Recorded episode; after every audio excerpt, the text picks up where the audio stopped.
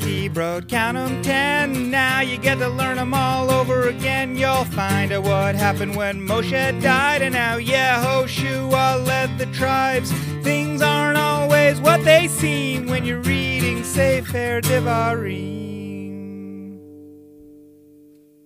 This week's Parsha is Va'etchanan. And to hear the story of Va'etchanan, you can look back in the archives to last year's version of Va'etchanan.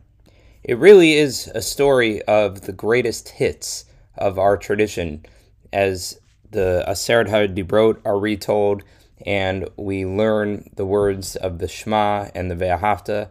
But speaking of greatest hits, this week's Haftarah in Ve'etchanan comes from the book of Isaiah, the book of Yeshayahu, where Yeshayahu prophesies that, yes, in fact, Jerusalem and the temple will one day be destroyed, but also that there is a side of God that will bring comfort to the people after this terrible destruction. And the opening words of this week's Haftarah are Nachamu, Nachamu Ami, meaning, My nation will verily be comforted. And these words were turned into an incredible song by a member of our community, Joel Sussman, who is one of the founders of the Jewish music group called Safam.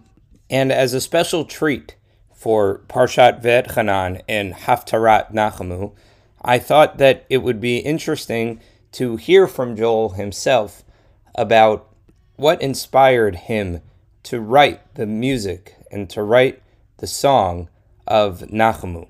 So today we're going to take a break from our normal storytelling and instead hear a slightly different story, a much more modern story of how Joel Sussman and his bandmates in Safam wrote the iconic, wonderful song Nachamu based on this week's Haftarah from Yeshayahu. So I hope that you enjoy learning from Joel, and next week we'll go back to our normal mode of storytelling for the Parshiot. Shabbat Shalom. I am speaking with someone who I would consider a friend, Joel Sussman, who, amongst many other things, is well known as one of the founders of the Jewish music group Safam. He's one of the singers and one of the writers and composers and arrangers of the music. Joel, is there any other way that you would want to be introduced? Uh, uh, and a Zayde to eight kids. That's Zayde that's to eight kids, uh, including some Schechter kids. It's including some Schechter kids. Yeah. And, and you're a, a Schechter alumni parent, right? Very much so. Yeah. There you go. So Joel is connected to us at Schechter. The reason, though, that you're here talking today, Joel, is because the Haftarah for this week's Parsha Ve'etchanan is a haftarah that I dare say you and your your friends and your bandmates in Safam, but really in many ways you took this haftarah for Ve'etchanan and made it one of the most iconic in modern Jewish canon. I wanted you've, you've been talking to my mother, haven't you? exactly. Uh, everybody's very proud of you, Joel. Yeah. no, but in all seriousness, uh, what you've done for the Haftarah for Ve'etchanan, which is often called Haftarat Nachmu, uh, is really significant uh, for modern lovers of Jewish music and also lovers of Jewish text. So I was hoping to ask you some questions about Haftarat Ve'etchanan, Haftarat Nachmu, and uh, take it from there. Is that okay with you? Terrific. I look forward to it. Great, great. So I think my first big question, Joel, is when you're sitting down to write a song for Safam and you choose this Haftarah from Yeshayahu, from Isaiah, how is it that you say, ah, this, this chapter, this section of Isaiah is going to be the section that I'm going to turn into a song? How how do you get that inspiration? How do you make that choice? Great question. That's a great question. So this song actually probably evolved differently than most of the other songs I wrote for Safam. Okay. Usually when I write a song for Safam, I'll have an idea of a topic beforehand that I want to that I want to write about or I'll have a musical idea that I play with, and then I figure out what what type of lyric would be appropriate for that kind of music. So it's more of a of a constructed process. Nachamu was totally different. Number one, it's one of the few songs I did where I stole the lyrics. Unfortunately, Isaiah's copyright wore out, so he I didn't have to pay him for any of the lyrics. M- most of the songs that I've written have all been original lyrics. These I were I was able to uh, borrow, and it was also a song that I wrote without sitting at an instrument. I mm. wrote the music in my head. We were living in Natick, Massachusetts, going to Temple Israel. It was a very hot summer.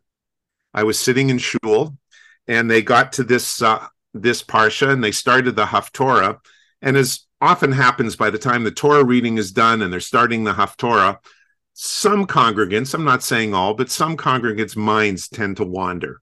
Oh, so my yeah, mind tended to just kind of zoned out a little bit. And I hear this lyric, you know, Nachamu Ami, Nachamu Ami. I say, you know, that that that's a great lyric. Mm. You know, it's got it's got a meter to it. And I think, you know, that would that would be a great lyric to a tune.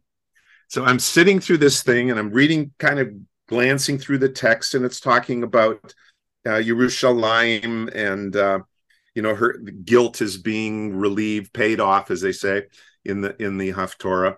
And I said, you know, that's you know, I had my background. I lived in Israel. I Yerushalayim was my home away from home.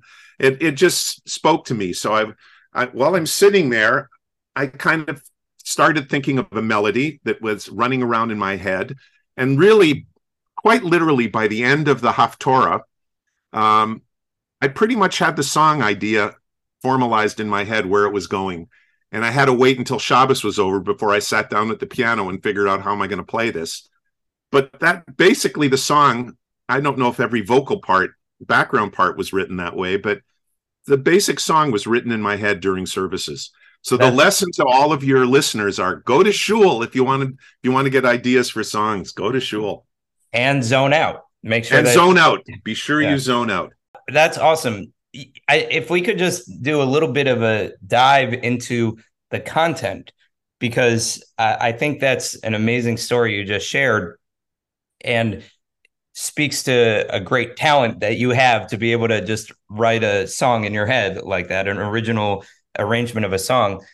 But this time of year, this is the Haftarah that always appears immediately after Tisha B'Av. It, it is the beginning of the seven Haftarot of consolation that lead us up to Rosh Hashanah. And so these words, I mean, Isaiah is a very long book. Isaiah has many, many chapters, and there are many prophets, there are many Nevi'im. I wonder the content itself, you know, you spoke a little bit about Yerushalayim, but that idea of God being a comfort, what was it about that message that made you also say, this is a message that I want to highlight with my station as a songwriter? Yeah, well, I think part of it, it, it comes out of having to have just gone through Tisha B'Av, mm. and uh, you know, which is a difficult process to go through physically and, and mentally.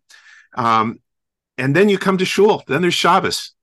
Shabbos always is is kind of a relief from the from the trials and tribulations of the week.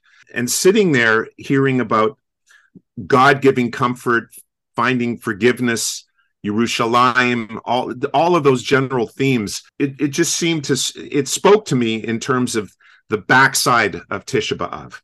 That, mm. that something came out of Tisha B'av. That's not. It wasn't an end. I know that feeling. And when I personally come out of Tisha B'Av, I usually li- go to your song. It comes to my head. Already during Tisha B'Av, in the Mincha prayer service, they start to ask God for nechama, for comfort. And so it's very much there in the liturgy. As a songwriter, as a musician extraordinaire, what was it about the way that you wrote that song? Why is it so impactful? Well, Nachamu begins in a minor key. Mm. Uh, and a minor key is, um, I think, has, has, more of an emotional uh, pull on you.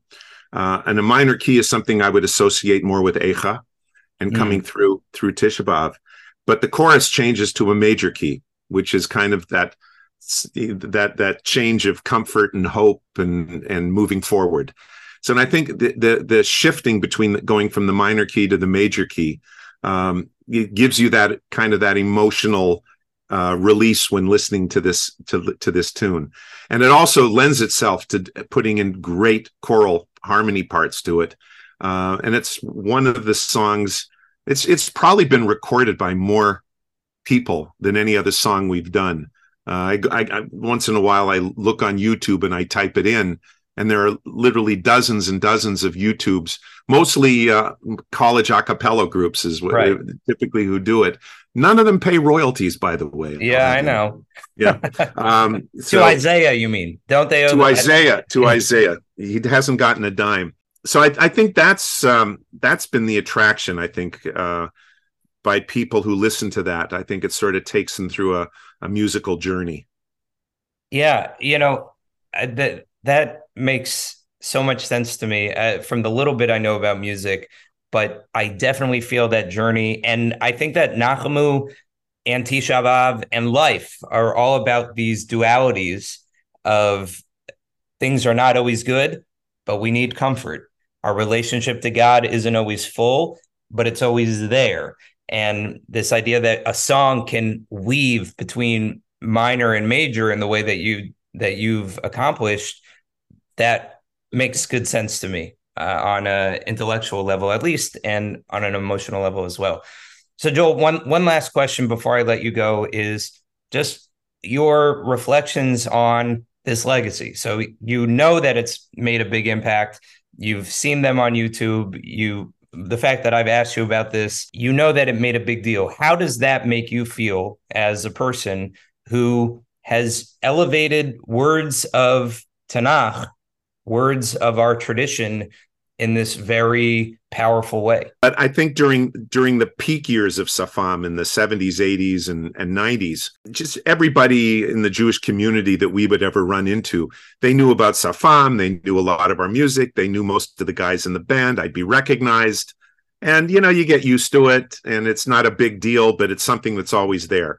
As you age out, that happens less and less, and quite often you run into into people that are um, that are uh, younger, considerably younger, who may not even know about Safam or it's a, you know, I think my grandparents listened to something called Safam, not quite sure. But when they hear Nachamu, it's generally a song they recognized because mm. uh, there's still college groups that are doing it. And it's sort of uh, the one song that we did that kind of keeps our name alive into the next generation. Nice, nice and for good reason. You took amazing lyrics, put them to an extraordinary arrangement, and captured uh, an emotional reality that is so poignant during this time of year, but I think all the time. So I want to say on behalf of the Jewish people, if I'm allowed, all to, of them. You're speaking all, for all, all of them. them I'm speaking on behalf of every single Jew uh, in the world. I want to say thank you for your contribution. It really means a lot to me personally, but I think it means a lot to a lot of us. Thank so you so thank much, Ravid. I appreciate that. Is it okay if we uh, show share Nachamu as part of this podcast now, Joel? Sure.